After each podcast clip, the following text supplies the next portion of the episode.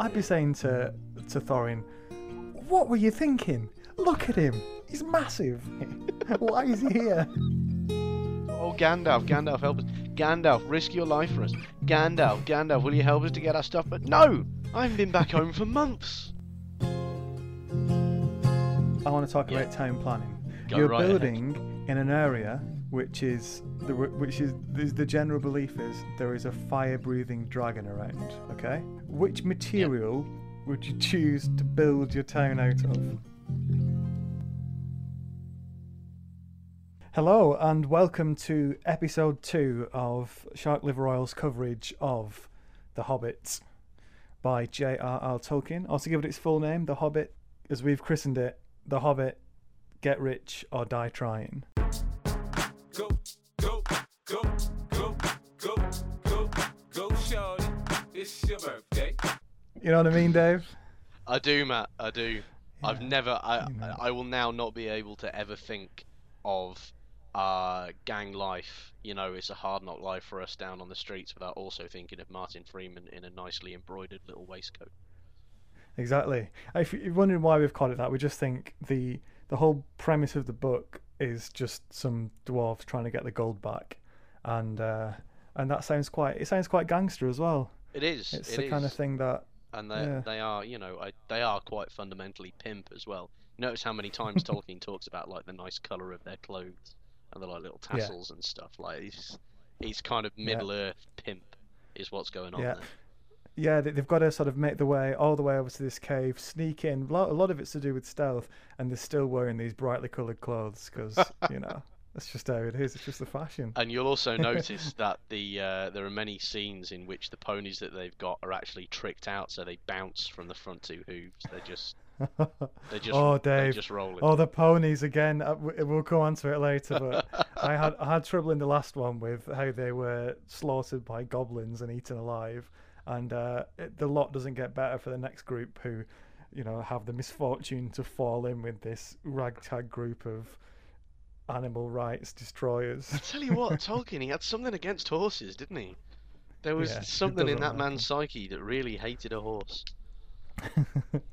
okay, um, so if you if you're new to this and you don't really know what we're doing, we uh, take a, a book and just just go all the way through it, and go on a journey through the whole book, picking out what we like, what we don't like. We'll laugh at characters who do stupid things, and we'll praise the ones who actually do things that are good. And uh, this is the second in our series looking at the Hobbit. Last time we went from the very start at Bilbo's house all the way to uh, the Eagles after they got saved from the after you know the group got saved from the forest. Uh, Gandalf was chucking around his pine cones and all that. If you haven't read the book, you won't know what on earth we're talking about. I'm not, not really sure why you've downloaded it. Should should But, we say um, that at the, at the start? Spoilers, spoilers, spoilers. This is this is a big bag full of spoilers. But if you haven't read The Hobbit Yeah. yet, it's your own fault. Yeah, well, um, and you can be reading along with us. Maybe you've read up to the Eagles, and now you want to read up to the next bit. And now I'm going to tell you where that next bit is, and it is Dun, dun, dun, we're going to read up to and including Nobody Home. Nobody So uh, that is to the point. Well, you know, we'll tell you as we get further along. But it's about that. That'll leave us with an, you know another fifty pages or so to do in the last one, and then we can look at some reviews and some feedback as well. I'm really looking forward okay. to that. I am. I sense the I sense the division of views on the internet is going to be pleasing in both Yeah, directions. yeah. But yeah, but it- watch this space. Okay, so chapter seven, queer lodgings. This is uh, so we're back with we're back with the gang. The wake up after the the break with the Eagles. Uh, the Eagles carry them back to sort of a, another starting point for them down in the valley. hmm This time, Bilbo gets to actually ride on the back of an eagle rather than just clinging to the to the waist of a of a dwarf who's being carried. So it's a promotion for him, and he's got to be pleased with that. and and they get to so the first thing I'd like to talk about, they get to the the edge of Mirkwood on the way over there to the start of this massive scary forest, Mm. and Gand- Gandalf turns around and is like, "Right then, well I've got things to do." so um, if you guys just you know carry on on your way, I'll probably meet up with you again. And the, and the dwarf's like, "Uh, "What? Uh, what? Say again? What? So- oh sorry, well, who- you know." stuff to do. We did. I did say that uh, I wasn't going to stick around. What? What? You, what? When? Is it? And uh, this, It's- this, they seem to be a little, little disappointed with Gandalf.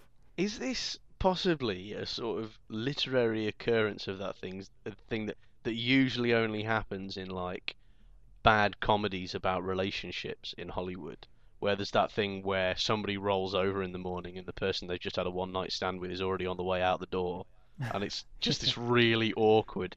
Yeah, I have a a thing, so I've got a great night though, great night. Um, thanks, and I'll I'll call you.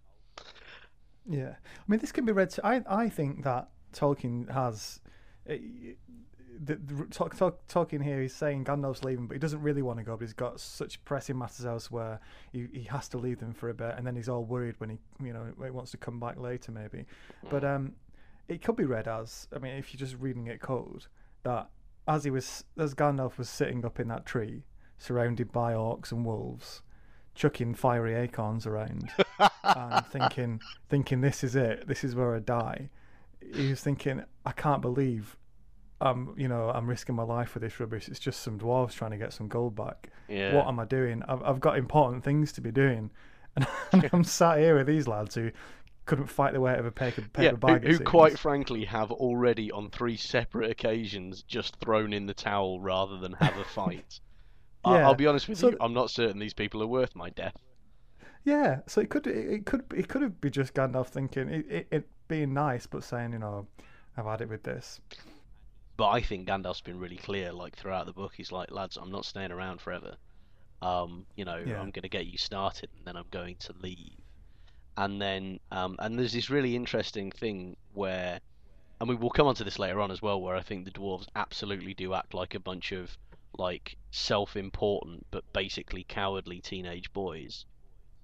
Hmm. And um, and I think I think Gandalf's whole thing with this is you know you've got to be cruel to be kind. You know what I mean? Like you Mm. you know cut cut the cut the apron strings and get out of dodge sort of thing. But I, Yeah. I, I have to say I do like the idea of him getting singed fingertips from lobbing pine cones around on fire, and um and just being like I. T- you know what? Fuck you. Fuck You're shit. not giving me even. You're not giving me any of your gold, even, are you? So, oh, Gandalf, Gandalf, help us. Gandalf, risk your life for us. Gandalf, Gandalf, will you help us to get our stuff? But no, you know, I haven't been back home for months. Mrs. Gandalf hasn't seen me for ages. Before we get to Mirkwood, um, we stop off at Beorn's house, and uh, this is a it's a it's a good little scene, isn't it? What did you make of it all? It's a, it doesn't need to be in there, does it? Because it doesn't achieve any grand purpose, but um, I thought it was a an interesting, you know, colourful stop off along the way. Absolutely, and I think it's one of the things that exists really so Tolkien can just have a lot of fun with kind of, and the world also contained people who are like this. And it's one Mm. of the I really like Beorn as like a, as a character because he's like he's this kind of like trustworthy and good, but also kind of kind of chaotic with that. You know, kind of like you know he might eat you if you go outside at night, sort of thing. Um, Yeah. uh, and this kind of he's welcoming, but he's kind of a hermit, but he's clearly very sociable when he puts his mind to it, and you know he's not at all retiring, except he is, and um, and I really like it. But the thing I like the most about it is, um, oh no, hang on, I was going to say as well with that, that um, uh, I, I think he's one of Tolkien's really interesting creations, where he's clearly just had this idea and gone, oh, wouldn't that be cool? Yeah, a skin changer. There we go. Somebody who can just change what he looks like at will. Um, and uh, and he, and it's just one of those ways in which he kind of gives a glimpse to this broader world, which, as we know, was gonna was basically going to be his magnum opus.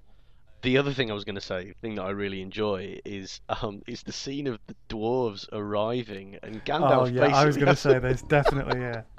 he has them lined up like a gang show. It's like, how can, how, like, I don't know if this is a bum note on the part of Gandalf. I mean, it is because the dwarves don't really know what they're doing and they're just doing what they're told. but I don't know how you can possibly think that getting them to come in two at a time, right, is gonna uh, to this famously reclusive individual is gonna make this reclusive individual more kindly disposed towards you. It's like two at a time means you have seven separate instances where oh good more people all right do it in two. You know, do it two Yeah, or three. yeah, I uh, think- not I think you're right. seven. I, I, I like how I, I think it's a I think it's a good idea to say let's not all turn up at once because he'll just freak freak out. He's a hermit. But um, on the other hand, yeah, the it does get it kind it does get into sort of children's book comedy, doesn't it? With um, when it gets to like the arrival of the fifth or sixth pair of dwarves or set Yeah. of dwarves, and he's uh, you think Beorn's a short-tempered guy anyway. You think after the the third time Gandalf pulls this, he'd just say, "Listen, shut up a minute."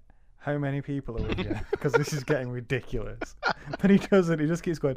Oh yeah. Oh, two more. Right. Oh, okay. Yeah. Oh, but oh, that doesn't sound right. Does that mean you got two more? Oh yeah, two more. And he just goes along with it all the way through. Yeah, I mean, in that sense, I'm just thinking of this, but it's quite clever, isn't it? The way he's written, you give him this big build-up as this like really frightening, unpredictable badass, and then you Hmm. have him have this essentially quite avuncular Brian Blessed sort of approach to loads and loads of people turning up in his house. And I think Yeah. I think I, I also I also found it quite notable the way that he's a vegetarian who doesn't live on vegetables. Oh no, no, lives on bread and cream and honey, which is to say, should have died of a coronary many, many moons ago.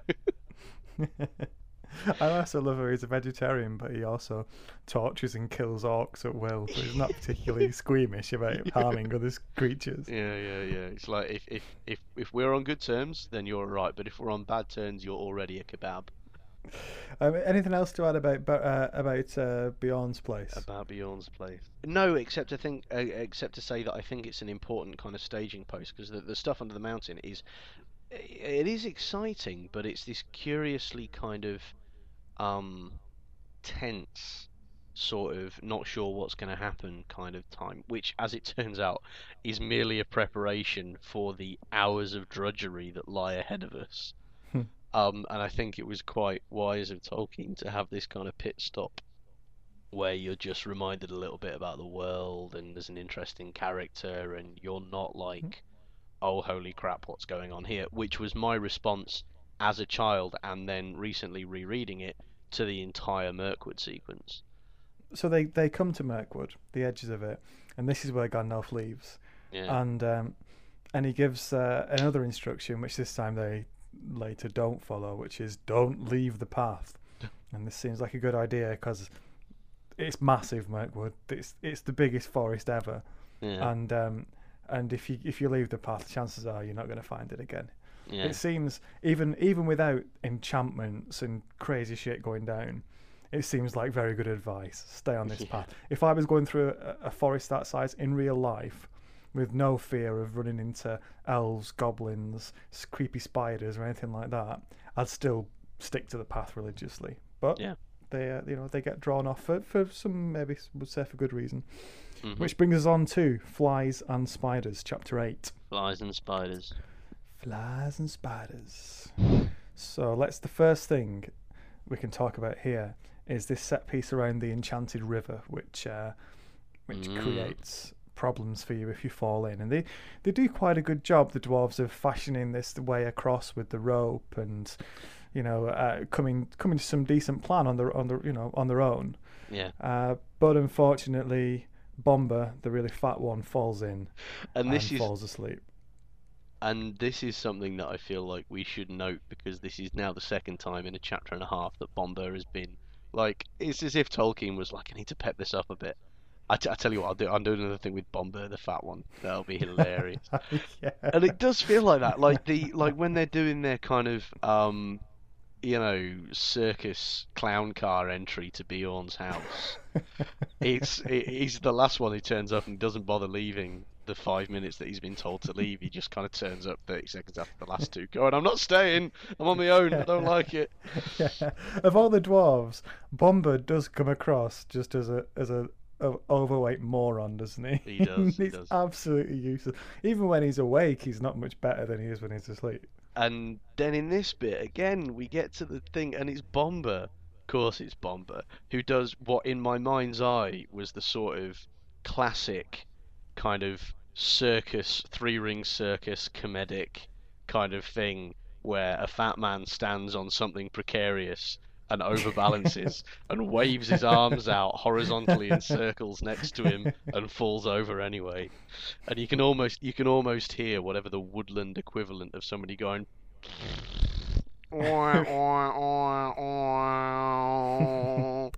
And I, I, I love uh, as they carry they, they carry him through the forest then, and I just love the reaction of the dwarves. Just how it's not really worried. You oh, know, oh, is he ever going to wake up? We're really worried. It's just pissed off that we've got to carry his fat body around, and it it reminded me of the kind of. Do you know when you go out for a night out with a few friends, hmm. and someone gets so drunk they can't stand, and you've got to get them home, and you're carrying them back, and you're just pissed off Yeah. and it just it and and it's just it makes everything more complicated. You just want to get home at that point. You're you're absolutely right. Like this is this is prime grade A selfish drunken mate behaviour.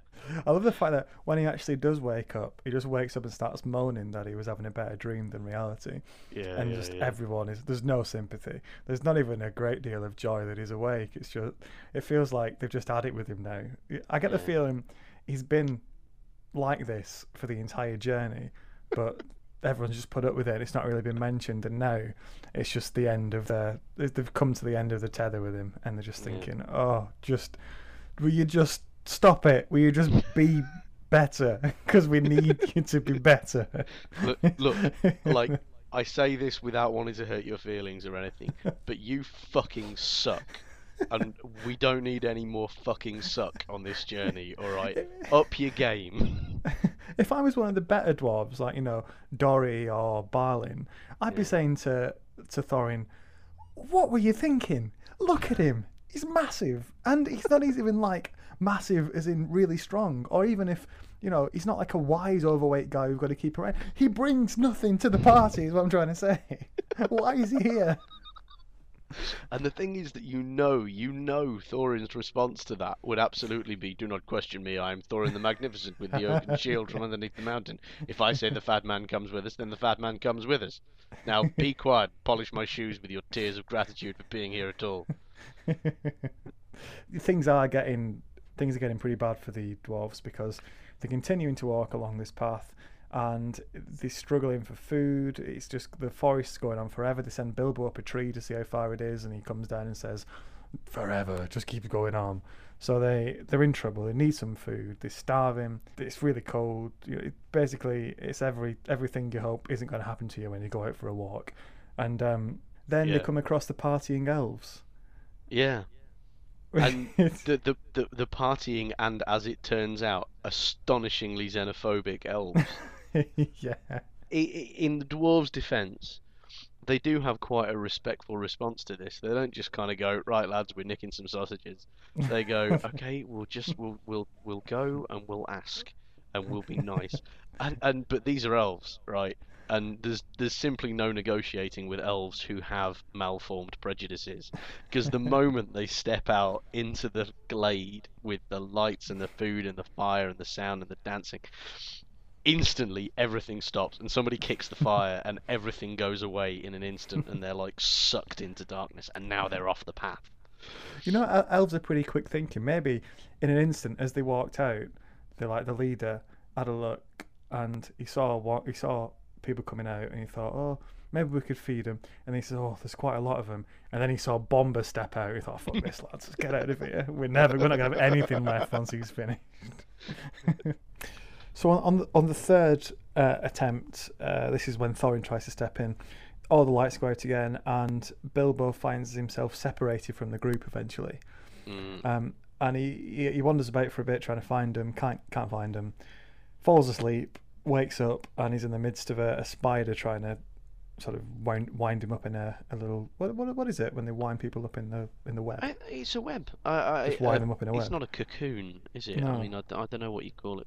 He kicks this spider's ass. Uh, he's he's already half webbed up when he Yeah. wakes up, and uh, he manages the use of his sword, uh, which he now names Sting after this fight, kills it. And and this is a this is quite a big moment for Bilbo because this is the point really, isn't it, where he becomes a bit of a badass.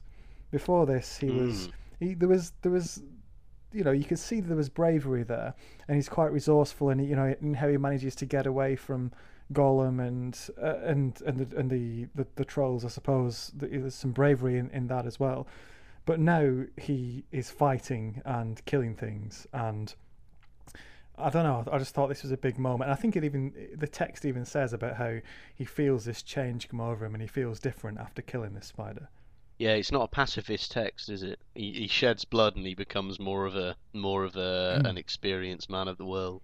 No, he once he he kills this spider, he thinks, right, I'm going to find the rest of the lads, and you think, I mean, you can almost see where it's going here because we're about to arrive at dwarven martial ineptitude five, where he gets to the, he gets to the spider base, and all the dwarves have been caught and webbed. If you, when you consider that Bilbo is half webbed up when he woke up, Yeah. and he's the little weediest of of all of them, and he managed to fight this spider off but they've all been caught again. And I just think, God, really, if I was Bilbo, I'd be like, guys, really, again? Do you know what Hmm. this reminds me of? I've just thought of this. Is um, are you familiar with Scott Pilgrim? It was it was a film a few years back by Edgar Wright who did Spaced. But there's a line in that which I just I guffawed at the first time I heard it.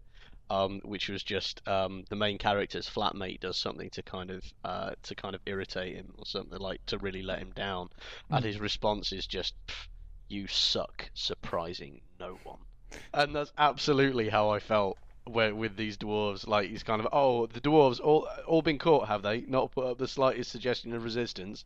Oh, totally pathetic, despite the demonstrable ease of escaping from these particular foes. Thorin, you suck, surprising no one. I mean, Bilbo steps up again, doesn't he? Here, he uh, Mm. he he start he he starts throwing stones um, at the spiders to uh, both kill them and distract them from because they're about to to, to chow down on the uh, on the dwarves, and he, this is quite I think this is quite funny. Bilbo sort of harks back to uh, his days growing up. The reason he can throw stones so well is because he used to chuck them at animals, just a bit of wanton sort of throws, throwing stones at, at various little fluffy animals in and around Hobbiton. Is the kind of thing that if you saw a child doing it in England, you would worry that they were becoming a sociopath. But uh, it's obviously not a, not a big deal in the Shire. So uh, Sociopathic hobbit is quite a difficult thing to imagine, isn't it? Imagine imagine Frodo back home after taking the ring, struggling to readjust to civilian life, just losing all grip on what's right and what's wrong, stealing just to feel alive. yeah, yeah, hitting the drink. Orgy, Yeah. Orgies at Hobbiton. Oh, and it's called Bag End as well. Oh, that's not alright. Gets a band together, goes on tour, the hedonistic Yeah, lifestyle. yeah, Um, he manages to lead these these spiders away by enraging them, by calling them such names as Attercop and Tom Noddy, which they're really Right. upset about. And, and I, I want to just kind of land on this for a second because I did I did a quick uh, a quick search of various dictionaries. Like Hmm. the OED, the Oxford English Dictionary, has no mention of either Attercop or Tom Noddy as words, even in like slang usage, right? And mostly when you Google it, I think what you get is a list of pages saying what on earth does Attercop mean in The Hobbit, and and it's and the thing is, I would be like, is this slang that's passed away? Is this like in in eighty years' time? Is the word knobhead going to be as incomprehensible as the word knobhead. Tom Noddy is in? What a knobhead. or I, I, how stupid are these spiders that you can basically go, "Nyah, you're a twat, aren't you? Are you a twat? Hey, twat. Hey, you looked, you're a twat. Look, look, you turned around when I said twat. It's definitely your name, innit? Twat, twat, twat, twat. Like that they can, that they have absolutely no martial, they have absolutely no martial knowledge Mm. whatsoever, and allow themselves to be goaded into running away en masse. Yeah. Um, I suppose they're like um, most other creatures, with maybe the exception of the eagles in Tolkien's world, where they have a much lower developed intelligence than anything human, don't they? Um, if you Mm. think about, uh, you can think about the orcs, I suppose, or even the the wolves have some kind of low cunning, but they're still a little quite easy to to outfox, and uh, even the Hey, e- yeah. hey, E- even the even the dragon is uh isn't particularly wise is he? he's he's, he's uh quite I suppose, in, enslaved by his own anger and lust for violence. Mm, yeah, Um, very true. But yeah, so so Bilbo leads these spiders on a merry chase around the forest. Um, it manages to sort of circle back and free the dwarves. And then there's this big battle, and, and to be fair to the dwarves, for the first time they they equip themselves really quite well. They're surrounded by enemies. None of them are killed. Uh, It's, it's by some miracle, Bombur Bombur survives, um, and even even manages to keep up when the dwarves charge the way out, uh, led by Balin. Um, but Yeah. they they make their escape, and Bilbo is he's just he's there. he- He's, he, he keeps appearing, chopping a few more spiders up, running off again to lead them away. He's he is there. He's almost turned into Gandalf now, isn't he? He's there racing the hole. Well, it's it's dead interesting, isn't it? Uh, that you that you kind of buy it as that happens because previously he had, you know, he's little little tubby roly poly, likes his beer. Where's my pipe? I wish I was back home next to the hearth. And then suddenly he becomes like like this kind of mysterious man of action. He becomes the Stath, basically, is what he Hmm. becomes. He becomes Jason Statham for Middle Earth. So, so they manage to outrun, uh, escape from the spiders. They, they get to a point, I think, where the, the elves were before, and because there's a sort of a, a reminiscence or a, a, a residue of the good magic of the elves, the, the spiders don't really want to come in, so they leave them alone. And we find out what's happened to Thorin, who hasn't been a part of any of this. And it turns out that all the way back when they were wandering around looking at these elven parties by the by the fire, uh, when Thorin walked out first, he fell asleep. There's a similar Yeah. thing that happened to Bilbo when he did it, and he was later captured by the Wood Elves, and he's brought Mm. before the Elven King, and he. It's another chance for Thorin to show us just how bad he is at diplomacy because he ends up Yeah. he ends up trapped in a dungeon, uh, thrown in a dungeon simply for mm. not explaining why he's wandering through the woods, which you think is a fair question if it's your land and you're saying, "What are you Yeah. doing here?" Maybe Get it's the fact that the dwarves hate the elves. What is it? No, I don't know. I, I think that's an interesting question. I mean, I can understand he's all he's thinking about is his gold, and he's thinking, I have climbed under mountains, right? Not over them. no, no, underneath them. I have killed kings of goblins. I have made some admittedly questionable tactical decisions in crunched moments. I have come on this journey all this way, towing, not for nothing, an enormous, fat mate of mine for reasons which I forgot almost after I made the decision. I've done this, and if you think I'm giving away my treasure to you, you have another thing coming, son. so I can understand his thought processes there, but at the same time, like, uh, again, there are any number of ways in which you can talk your way out of the situation Yeah. ending up in the bloody cells. I, sup- I Because suppose that's quite a spectacular failure, isn't it? Really, it's not Yeah. just like, oh, you're a bit of a wanker, go away. It's like, I'm so angry with you, I'm gonna lock you up. Yeah, I mean, I'm not. I, I suppose. I mean, we have we have heard of, a few times about this dwarven love for gold and the hatred for sharing it with anyone, and um, Mm. that's. I I suppose there's something um, fairly admirable in the the sort of grim, determined honesty of Thorin. He could quite easily say, Oh, that's "Yeah, yeah. I'll share half the gold with you, no problem." And as soon as he walks away, there's no way I'm doing that. But he, he, Mhm, he yeah. won't he won't lie and cheat his way out of the situation, even to the extent where he'll just let himself be thrown in a dungeon. And we see uh, as well when the rest of the dwarves are caught and brought before the king, they're the same. They won't say Yeah. what they're up to, even without Yeah. their leader telling them not to. So there is this thing um, in the dwarves themselves, the whole the whole group, and maybe it's something just specific to dwarves as well, that they they don't want to share information lightly. They don't want to, um, and they don't want to bring, especially they don't want to bring elves into their confidence. Um, yeah.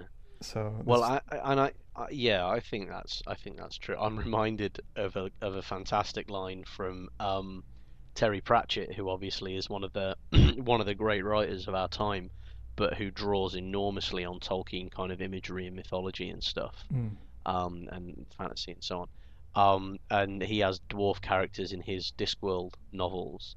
And there's one point where they're talking about dwarves and their their famous love for gold Hmm. and a dwarf character says, "You know, that's slander. That's absolutely ludicrous.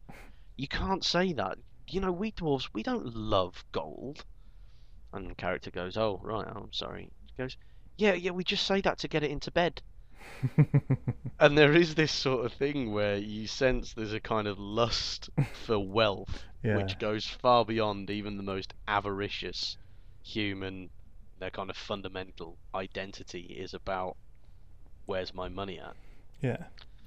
Um, So so let- let's go on to chapter nine, barrels out of bond, and Yes. uh, the the first thing it's another dwarven capture, but this this it was surprise surprise, but this time um, I I I, I, will, I'm, I don't want to be as hard on them this time because I think they're just they're just so exhausted.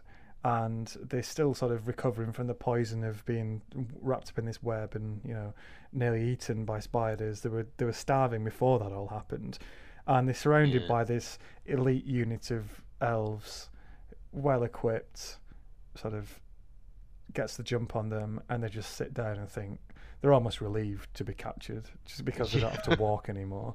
And Yeah. I, I, I think you, you can draw parallels with a, a few other stories where that kind of thing happens. And I don't know. This time I thought this isn't so much the you know dwarven martial ineptitude rearing its head again. It's just to be honest their weariness at this point reflects the weariness that I was feeling for this whole Mirkwood sequence like I just I You're not a fan? hated this sequence from top to bottom and beginning to end. It was just like, I mean, to a certain extent, that's because Tolkien's very good at evoking the mood, and the mood he's going for is this incredibly like, like wading through treacle kind of experience. It's this Mm. really despondent kind of time, you know.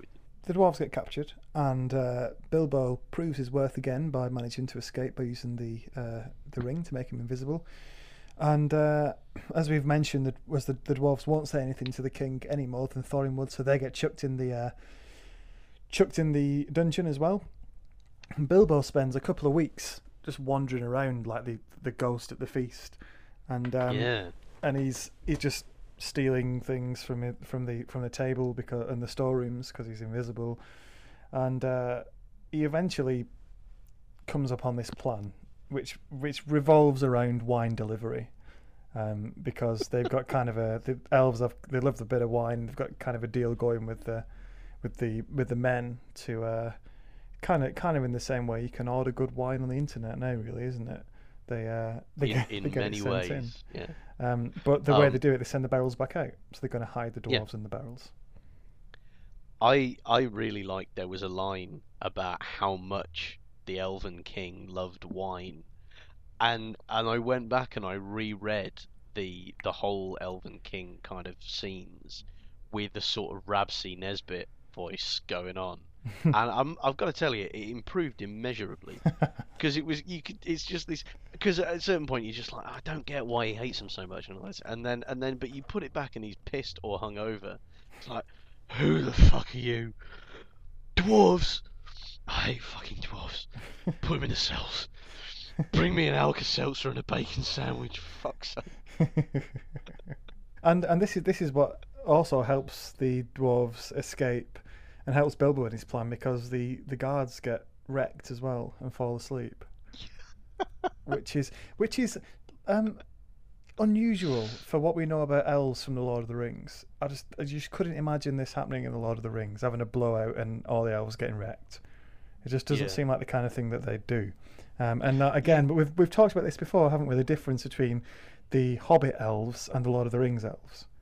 Yeah, and I think I mean I, I like kind of where we landed last time, which was this I this like the you know the world has changed in Lord of the Rings. There's this very kind of you know twilight of good kind of vibe throughout Lord of the Rings, and it's all much more serious and weighty. And, and you can imagine this, which takes place whatever it is, sixty years earlier, um, being a time where elves were much more able to just be more happy-go-lucky and we're gonna live forever, so whatever's going on with you losers. Legolas wouldn't get ratted. In fact, isn't there? Am I misremembering? Isn't there a sequence where like they they're in a tavern and Legolas uh, like Gimli asks Legolas how many drinks he's drunk? Yeah, you know, there Gim- is in the film. There is, it yeah. in the film. But he's still like Legolas has had like 19 pints and he does he's not touched. Yeah, Um, so it's this really interesting. you can tell he's a Mirkwood not- elf, can't you? Yeah. Yeah.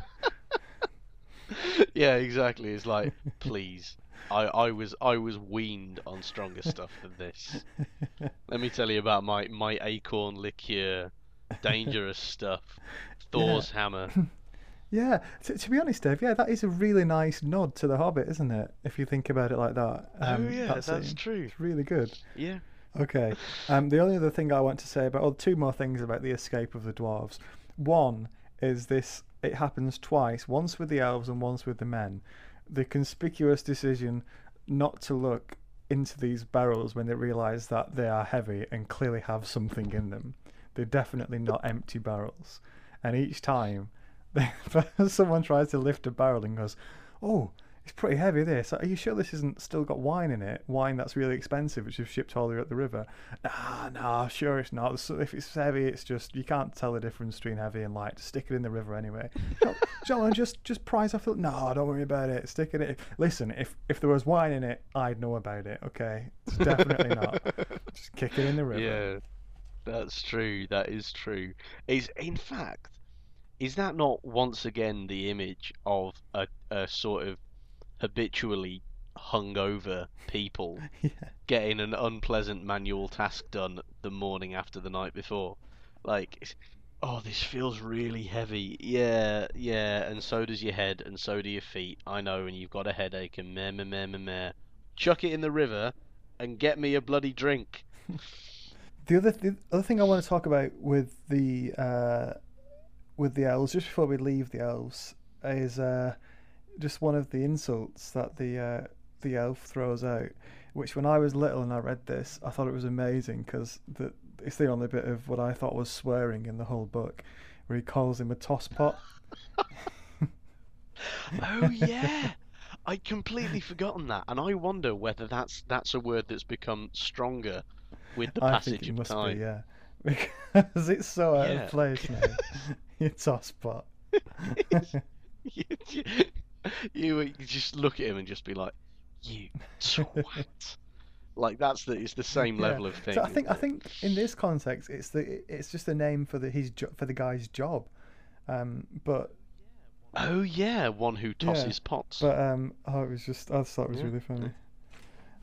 Um, Yeah. but yeah, the, the dwarves escape in these barrels. They're not very happy about it being crammed in them, but Bilbo gives them a bit of a talking to and says, "Look, okay. he, he does quite a funny, almost like Mourinho like." Um, dramatic. Well, I've still got the keys. I can take you back. Take you back to the cells. Do you want to go back to the cells? Let's go back to the cells. I, I've got the keys now. Come on, let's do that. If you don't want to get in the barrels, you know, I'm just. I've only come along and rescued you from the from you know from uh, what looks like a lifetime of imprisonment. But if you don't want to get in a barrel, that's fine. That's fine. Let's take you back to the cells. and and they soon sort of rein in their uh, their moaning, don't they? As soon as he comes out with that. So, they, so the Isn't it brilliant the way Bilbo's Bilbo's transition from this kind of younger brother to kind of exasperated Yeah. aunt kind of role to these dwarves who have stayed roughly 14 years old? so the so the dwarves bob off down the river. Um, Bilbo has to leap onto a barrel because he realizes he's not in one at the last minute, and he floats out with them. Uh, the some villagers pick pick them up later on, pick up the barrels, and transport them down to Lake Town, where uh, where we get Mm. to chapter ten, which is a warm welcome. You ready to you ready to do Yeah. chapter ten? Let's do it. chapter 10. So first thing, first remarks on Lake Town, which is it's a it, it is what it says it is. I suppose it's a lake. It's a town built on a lake, and I think it's from what I could tell. There's an older town which has long since gone to rubble, and then they've built a, a sort of a new version of it out on the river. Is that right? Yeah, yeah, I think that's I think that's right, and uh, it's because of the dragon, isn't it? Like they they're very much in the kind of hinterland of this mountain Dave, now. I want to talk Yeah. about town planning.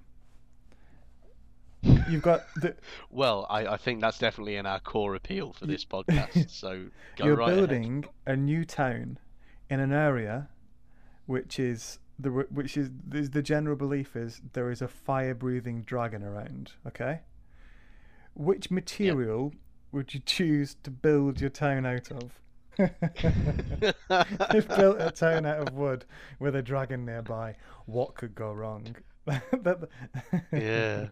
I mean, and we'll meet the the master of Lake Town later on, and he's quite a pragmatic guy, and I'm quite surprised it hasn't occurred to him Mm. that. But you know, Well, I, he Hmm. strikes me as quite a pragmatic politician You know, like a man who knows how to, how to play the people like his personal instrument, not necessarily like a guy who's thought about all of the ins and outs of kind of, you know, waste waste disposal and uh, firefighting provision. I suppose. uh, Well, I mean, I suppose the whole logic of it would be we've built it Yeah. on a lake.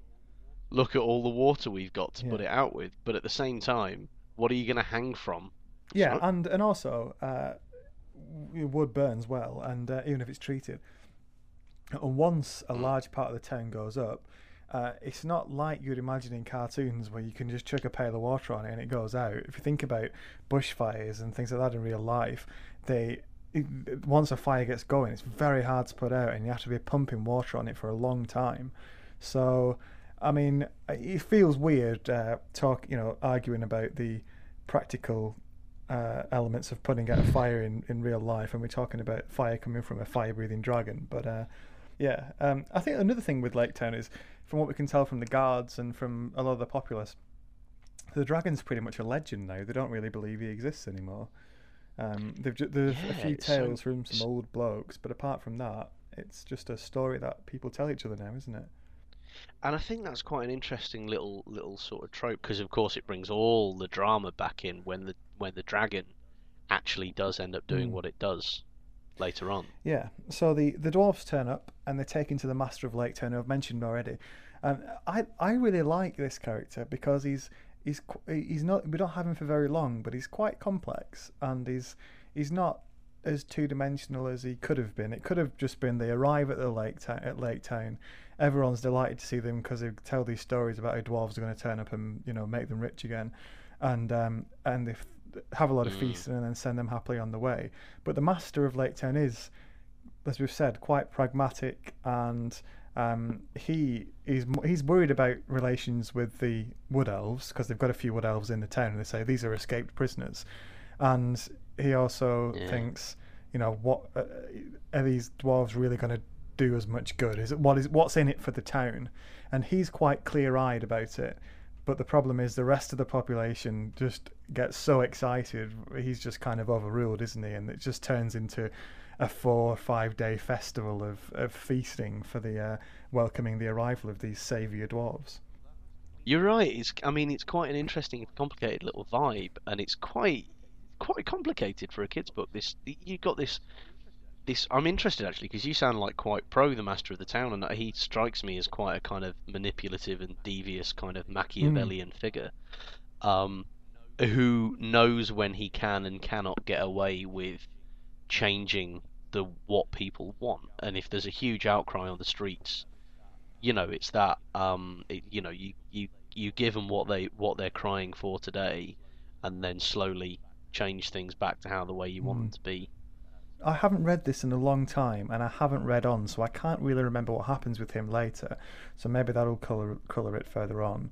Um, but I just thought it, I thought it was it just seemed like a a talented politician, and um, and also Yeah, I think maybe part of my opinion is coloured by the fact that having spent a few you know what ten chapters with these dwarves they're, they're not particularly an impressive outfit. And if I was to, you know, to, to think that they might be the grand saviours of this town, um, I would be probably come down the side of the master, and they're probably not. that's very true that's very true maybe i was just i'm just blindsided by you know these this they're clearly the protagonists so i kind of root for them as a Yeah. matter of course rather than because i actually like them I mean, really bear, bear in mind, Um, as the as this group of elite saviours appears, Bombur's waddling along with them. So you t- that's your first sight as the master. They're carrying in a enormous dwarf with him as well. Who doesn't look like he could fight his way out of a paper bag. Yeah, and they arrived in barrels as well. It's not your sort of standard issue heroic welcome. They've basically climbed out of the bottle bin on the back of the lorry, haven't they? It's like are these the these the conquering heroes because they smell a lot like my garbage. yeah. Well, the um, we get to chapter eleven where the, the dwarves, after a few days of uh, being made welcome, they head out to uh, to the to the Lonely Mountain, and uh, obviously the master's quite happy to see him leave. The populace wave them off. They accompany them for a while, some of the men, and then once they get uh, anywhere near the the mountain, they're like, right, well, see you later. We're going to head back off to our town. We don't really want to go any further. So it's just the dwarves again, and uh, they carry on, and Yeah. Uh, they get approaching the entrance. There's smoke coming out of it, and that's just bad news. You must they must be thinking at this point, yeah, this is this this is going to get pretty difficult from here on in. Yeah, and there's uh, I I I do love how thoroughly the dwarves are outclassed by the size and power of the mountain inhabited by Mm. the dragon. You know what I mean? Like there's this, the, there's a real sense of Smaug as this incredibly imposing and terrifying thing. Um, and they end up having to walk around this entire mountain to try and find somewhere Mm. else to be. Um, and I so I think there's something really lovely there to compare with this like hero's welcome, and then this kind of scurrying up to this place, this which is emblematic of their whole Mm. power, scurrying up to it as though they are, as though they are interlopers rather than lords of the place. Like it's a really nice kind of Yeah. thump back yeah, to that's earth. really yeah. Um, so the, yeah, they, they they circle round to the back to find this secret door. They spend quite a while trying to work out how to get in because it doesn't seem like it's going to open. And uh, Bilbo finally works it out after watching a, a thrush cracking snails on the on the door. And I didn't really get how you extrapolated from that that you got to wait till sunset for it to for it to open. What what was that all about? I, I couldn't tell you. I was a bit I was a bit confused by that as well, to be honest. Um, I think I don't know. He, he hears the thrush muttering something, or there's definitely something to do with the thrush being able Hmm. to talk.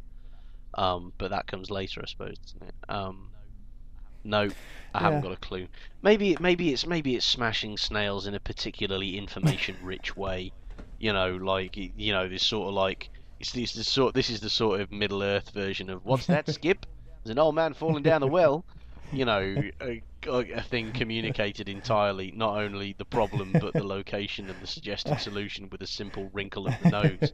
This is like the thrush kind of twitching its head from side to side and smashing a snail to pieces, which somehow communicates itself through the magic of plot So- so- into what's that? yeah, Thrushy? so you thi- the door's over here and needs to be opened using a, a beam of sunlight only at a certain time of day. Well, gee willikers. It's a good point. Okay, let's go to chapter. let's go to chapter twelve. Inside information, and uh, it- once again, Dave, the dwarves show themselves to be not the most courageous of of groups when they decide. Cover themselves in glory Yeah. once again. basically, s- I tell you what, are we the ones with the battle axes or is Bilbo the one with the battle axe? basically Oh, well, figuratively speaking, it's Bilbo, isn't it? He better go in. They're sitting around the open door going, well then, someone's got to go in. Hmm. Yeah. And you could just see Bilbo's, oh yeah, I wonder who this is going to be. yeah, I, you know what? I would really have loved it if this was like a the worm turns moment, and Bilbo was just like, "Do you know what? You people are a fucking disgrace. You're supposed to be badass fighters. You know, the first person to go into every single dangerous situation Yeah. so far has been me, who only just learned how to handle a sword without cutting Yeah. his own hands. He does, You people he, are he, a he does give them a bit of, uh, put, puts them in the place a bit where he says, you know, I've, I've pulled your asses out the fire twice already and, uh, and now you're sending me in again. And he says, you know, well, I suppose third time pays for all. But he, he agrees to it, but he makes it clear that, you know, he, he makes them, he belittles them before he before he heads in as well. The, the only dwarf who accompanies him in any any stretch of the way is Balin, who in the Lord of the Rings is the dwarf who tries to who tried to make a, a kingdom in the uh, in the mountains.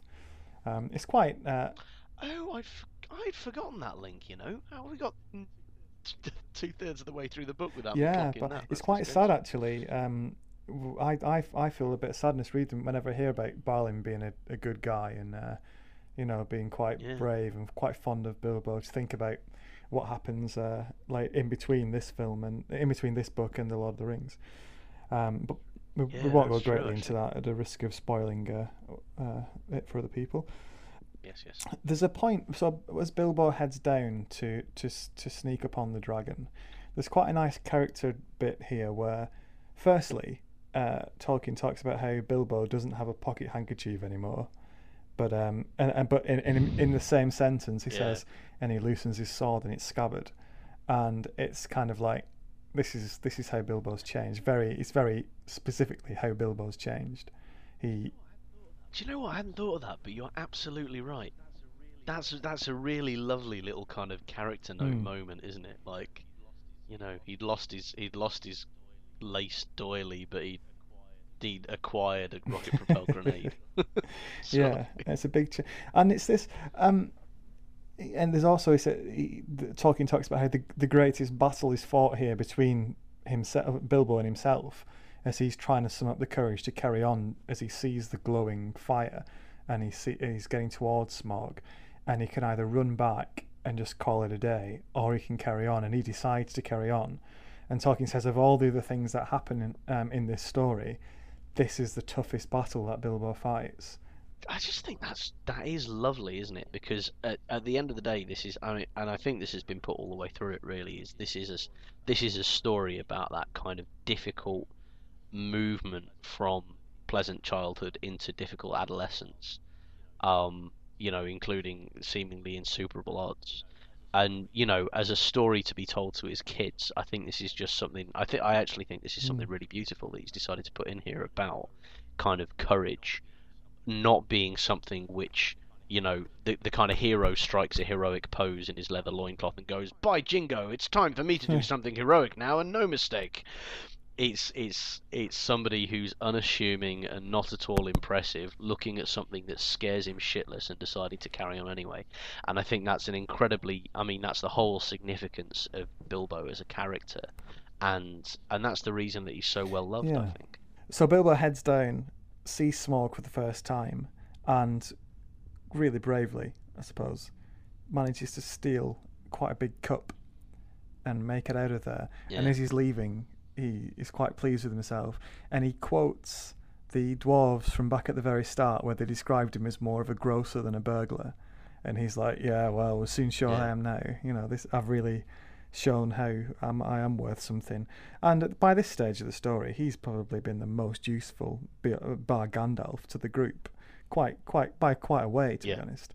And um, I just wanted to get your thoughts on. We talked last time about the the ring and how um, it was used as as quite a clunky at times plot device to to turn Bilbo into um, this hero who can sneak into into caves, in, in, into a dragon infested cave and get out with something.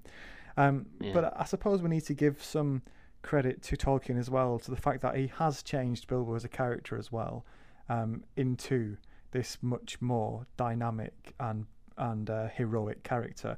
For example, with the spiders, when he's fighting the spiders to help them get out, a lot of it is done. A lot of it is done with the ring, but a lot of it is without as well. He's just getting in there and slashing away with his with his sword. Yeah, I, I think you're absolutely right, and um and I, I think where I was scornful of the first third of the book and this kind of magic ring making everything magically work in the magical plot, I think there are far fewer instances of that in this kind of second act of the book, um and far more, particularly in the last couple of chapters where Bilbo, you really sense Bilbo starting to gather momentum towards his kind of character um, resolution or character Hmm. establishment. Let's move on to Smaug wakes up. The dragon wakes up and realizes that this cup is gone, and he is pissed off. He, eh, I mean, this is like a, a red rag to a bull, and he heads out there. He, he kind of works out from the sort of draft from this little entrance and the smell of dwarves around that someone has probably snuck into this snuck, snuck in through this secret entrance which he hasn't bothered to block up which is seems a bit stupid so he flies out Yeah, you've had generations to sort out this mountain. you can imagine if there I wonder, I, I wonder if this hitherto unblocked secret passage is the way in which I'm going to get Yeah. overthrown. You can imagine if, if there hmm. was a Mrs. Smaug, she'd have been on his back all the time to fix this. Get it blocked up, Smaug. Come on, what are you doing? You know, and when this happened, how many times have I told it's you? a, it's a lovely Saturday afternoon, isn't it, Smaug? Go and sort it out. Yeah. Isn't it beautiful? Just the Yeah. day for some gonna- chores. Woman, leave me alone. What are you going to do this afternoon, Smaug? Oh, I was going to go out and uh, incinerate some some farmyard animals. I think. Oh, could you want to block up that? Uh... Nah, who's going to come in there? Don't worry about it. No, it's come on. It's tiny. I can't even get up there. So he's absolutely furious, Smaug. Out he goes, flying around Yeah. the mountain, and he's going to come down in a, a blur of fire and fury to uh, to to smite the, the dwarves who've dared to steal from him. And luckily for the for the dwarves at least, they they can get into the mountain. So they somehow managed to pull up Bifur and Bombur, who are still at the bottom, and didn't want to climb the rest of the way to this to the to the entrance. They managed to get them up through by ropes. I assume every single dwarf's pulling Bombur up. They get in. They get inside Yeah. and uh, just in time to escape the dragon. Unfortunately for Yeah. the ponies, once again, I've just put here in my notes. Tolkien's I, I, all I've put here ponies. in the notes are ponies, three exclamation marks, double underlined, and then fuck, three exclamation marks, double underlined. Because the poor bastards, they, they've come all this way with them again. The, the last group, I don't know if they, the ponies were aware, but the last group had been uh, led down into the depths of uh, of the Misty Mountains to be devoured by goblins. And these guys, at least six of them, we learn later on, um, get eaten by a dragon. And you just think, the poor, uh, they're just the, the lowest of the low. They are, they are the cannon fodder of Middle Earth, aren't they? The poor little bastards. They are. They're the they're the Star Trek red shirts. They're the they're the disposable uh, front line. Who cares about the ponies? And the- Nobody. Bet you get some good poetry And out the of them. response, um, it, it- they get a line from Tolkien where the dwarves go, um, think, oh, they've been, they're probably going to get eaten by the dragon. It was not a pleasant thought. Moving on. I just think, once again, it's always the little guy, either Bilbo or the ponies, that the dwarves just cut loose. I tell you what, actually, that whole th- this whole thing with the ponies kind of being, because you know the moment that Smaug leaves the mountain, the ponies are fucked, and it's this incredibly like, as well as being very sad and really quite comical, as these like constant slapstick victims. So I had this, I just had this most incredible, sort of powerful impression of this how exposed you would be on this mountainside as this dragon swoops out, you know, two thirds the size of the mountain, or you know, whatever size it is, big enough that he can't use any of the secret doorways. He can only use the massive front gate, this river-sized front gate. Um, and the idea, you know, you really feel it for Bifur and Bombur and these these ponies. This like, if you can be seen from the air, you're going to die. There's no two ways about it. It's not like, oh, maybe he'll overshoot and he won't bother Hmm. to turn back or maybe you'll maybe you know like a like a Lancaster bomber or something you'll run out of bombs. No, you know what I mean. Like if you if you are visible, then you're going to die, and and it really makes Smaug this incredibly kind of um, terrifying adversary. you know this this line thinking about the ponies being burned to death and eaten um, it was not a pleasant thought. Isn't even the uh, the greatest understatement in this chapter because that comes shortly after as the dwarves sit around thinking of how to get rid of Smaug. And it's described this part as a weak point in their plans just the uh, the killing of the dragon, which is, uh, I mean, I called this at the very start. They doesn't seem to have any kind of idea how they're going to kill this thing, and uh, and now they're there sitting around in the cave. They tend to think, hmm, yeah, we're not really sure how we're going to do this, and the the, the decision they come to is, I'll send Bilbo in again, see what he uh, see if we can find out any more. And at which point it starts to look not just cowardly but extremely lazy, doesn't it? Like as if your whole thought hasn't been bent upon this cavern full of treasure for yeah. decades. And you get there, and as it turns out, the badass thing that chased you out is still in there and is still badass and will still chase you out. And so, oh, we'll send in Bilbo. Honestly. So Bilbo does go in again, um, and by this point, Smaug's returned and he's he's gone back to sleep, but not completely to sleep. he's sort of lying there in wait, really. And uh, Mm. Bilbo arrives, and he kind of he, get he kind of realizes that Smaug is is still awake, and uh, luckily he has the ring on, so it sort of offers him some protection. And up ha- he ends up having this conversation with Smaug, uh, and I really like this. I loved the back and Mhm. forth between them, um, and uh, I got a real sense Yeah. of menace from Smaug as well. I liked how he I liked how he spoke. Yeah. Um, I- think um, I think it adds to it. I, I didn't expect it. I thought it'd just be a monster, and uh, you know they had to find some way of killing it. But the fact that he becomes a, a real character and speaks is is interesting. Yeah. But uh, Bilbo Yeah. actually um, responds to most of his questions through riddled titles that he gives himself. Uh, one of which I, I Yeah. thought was hilarious. He calls himself Barrel Rider. I am Bilbo. Bar- I am. Ba- I am the Barrel Rider. I just think that's going to be a great film. Barrel Rider. I, you know, y yeah, I, I love that, and I think, uh, and- and you do kind of think, don't you, that all of these kind of vaguely kind of Nordic sounding ancient names based on impressive feats performed by heroes in in you know in mythologies like the Middle Earth mythology. You know, you never hear about the ones with Yeah. the shit names. Who did things that were necessary at the time, but were in the retelling not terribly interesting like like Barrel Rider or I am Thor's son, a director of troops to the correct Yeah. camping ground. I am You know, or logistics manager.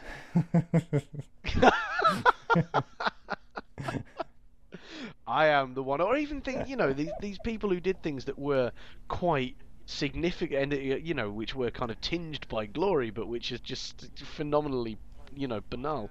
Like I am, um, Aaron Bob, the guy who collected up the shards of Isildur's sword when Sauron had snapped it into little bits.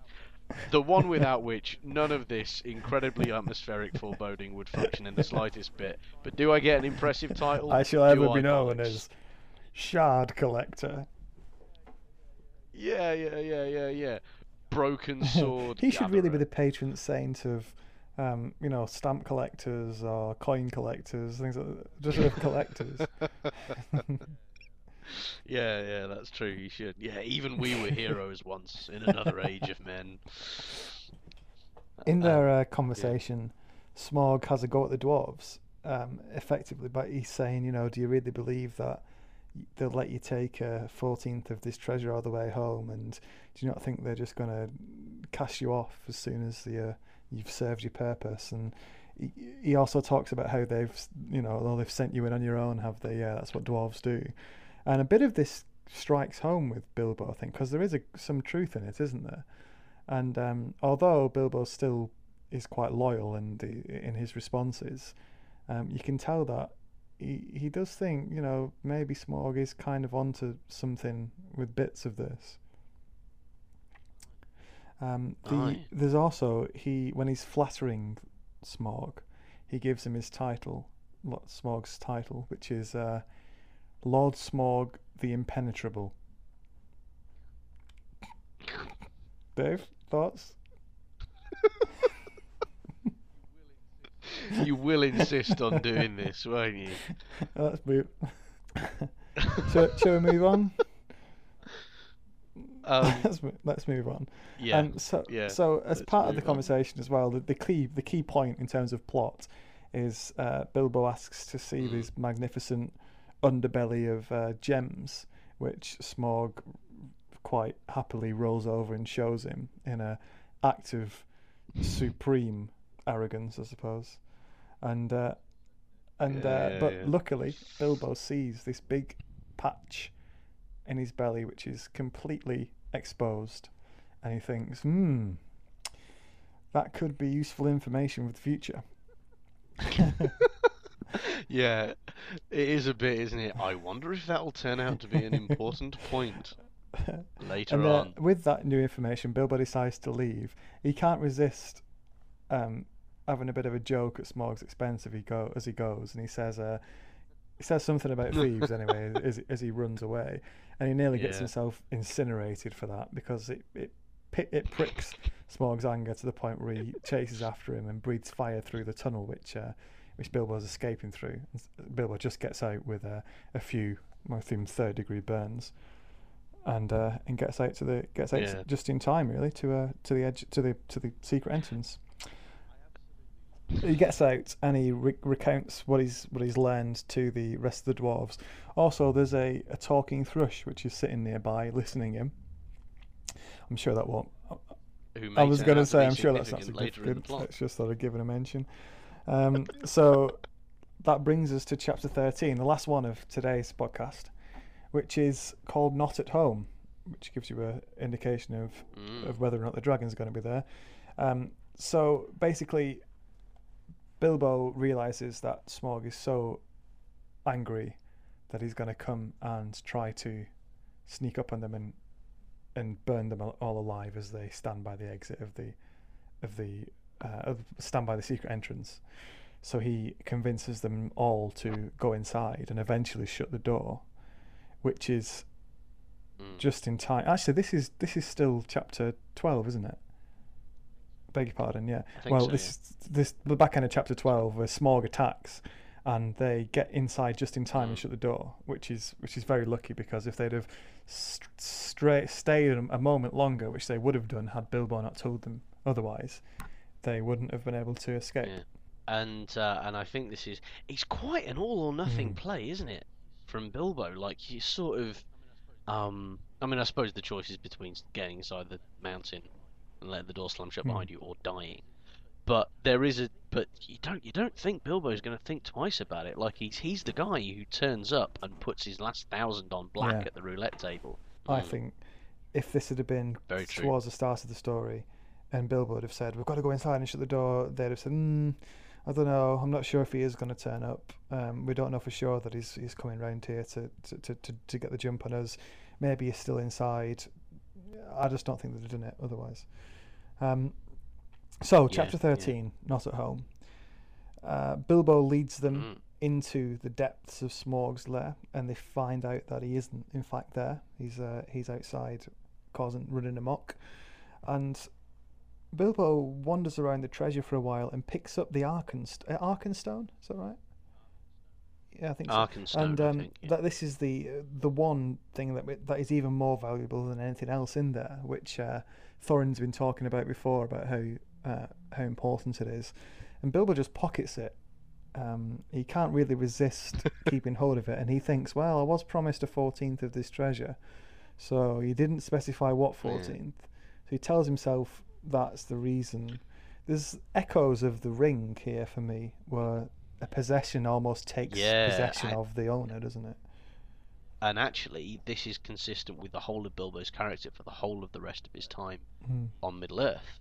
Is he has a weakness for the for objects with which Yeah. he falls in love, and it's it's you know, um, and I think, well, we'll we'll come to what happens with the Arkenstone, but but the whole the whole thing with the ring and and that that incredibly powerful special effects shot in the first Lord of the Rings movie where they change his face so he just Mm, looks like a demon for a second and um and it and it it's perfect shot for driving home the you know the kind of hold that this object has over Bilbo and can have over anybody and yeah you're right you just see the first little hints of it Do you think here. it? Do you Uh, think it's it's also a comment on um, Bilbo's respect for Thorin now? I I wonder if at the very start he would have handed Uh. this over because Thorin was the boss, and I don't know Yeah. because I get the I guess sometimes I get the impression, but by this point, Bilbo's thinking of Thorin as less of a, a grand king and, and more of a just a bit of a puffed up blowhard. He doesn't he doesn't tend to do a great. He doesn't Yeah, bring yeah. much in terms of help. Oh, he doesn't even seem to have many plans. Thorin, he's supposed to be the leader, and he- he's decent every so often in a fight, and he's he's very good at you know giving these long speeches. But in terms of his diplomatic ability, yeah He's made a mess of that twice with the Goblin King and the Elven King. In terms of his plans, he, he keeps getting half a plan there, and then they get they accomplish one stage of it, one objective, and the next one they've no idea what to do. And I just sometimes think maybe Bilbo's Mm. A little disenchanted with Thorin as well. Thinking, well, I'm gonna may, maybe I will keep that because it is particularly nice, and I have done more than anyone else for this group so far. So I don't know. Yeah. Yeah, I, I, I, I, I buy that. I think that's that's very true, and I think it's I think it's dead interesting that Bilbo kind of is so confident in himself that he's now not just kind of in the first flush of, oh, I can do this, I can get away with stealing from dragons. This is amazing, but um, he, he's much more um comparing himself to others and their relative position and being like, actually, Thorin, you Hmm. don't know dick, so I'm taking your jewelry. Yeah, Thorin gives Bilbo that mithril vest, Yeah. which is very, very um, expensive and, and very, very valuable. And I just wonder whether or not Mm. Bilbo felt a bit of a pang of guilt about the thing in his pocket when uh, Thorin chucks that towards him and says, "Look, you deserve that." Mm. That is quite interesting because, of course, the mithril itself is significant and is very, very valuable and, and, and all the rest of it. Um, yeah, I, I wonder that too. Um, not not well. The text is seems to be quite clear. He doesn't give a shit. He's like, I'll have that. This looks beautiful. This will accessorize very nicely with the massive and extremely coveted stone I've taken from you and put in my trouser pocket. Cheers, Thorin. Nice one, son. See you in a bit. So the, the the last little bit we need to talk about they they walk through on the way out they pass through the old dwarven kingdom which is a, I thought was a lovely scene where you really get a feel for the uh, the history there and the sadness and you know there's still the skeletons and the bones of the uh, of the dwarves who used to live there yeah. and they they get out after they've Yeah. after looting Smaug's place. They get out, carry as much treasure as they can, and armor and new weapons and stuff, and head down the mountain to a spot where they can look out over the Mm. valley. And we're left at the end of this chapter wondering, where's Smaug? He's he's been gone for days now, and we will Mm. find out more Yeah, yeah, yeah. In part three of our podcast. Bum, bum, bum.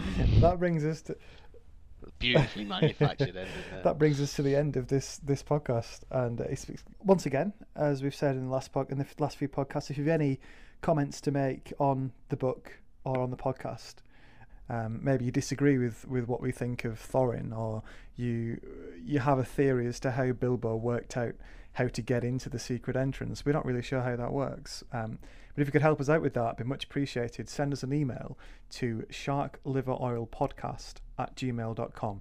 That's sharkliveroilpodcast at gmail.com. And um, and we'll get through, we'll get round to it and we'll go through some feedback towards the end. With that, I think, shall we, shall we wrap it up? Let's let's let's whack a bow on this puppy. Until next time.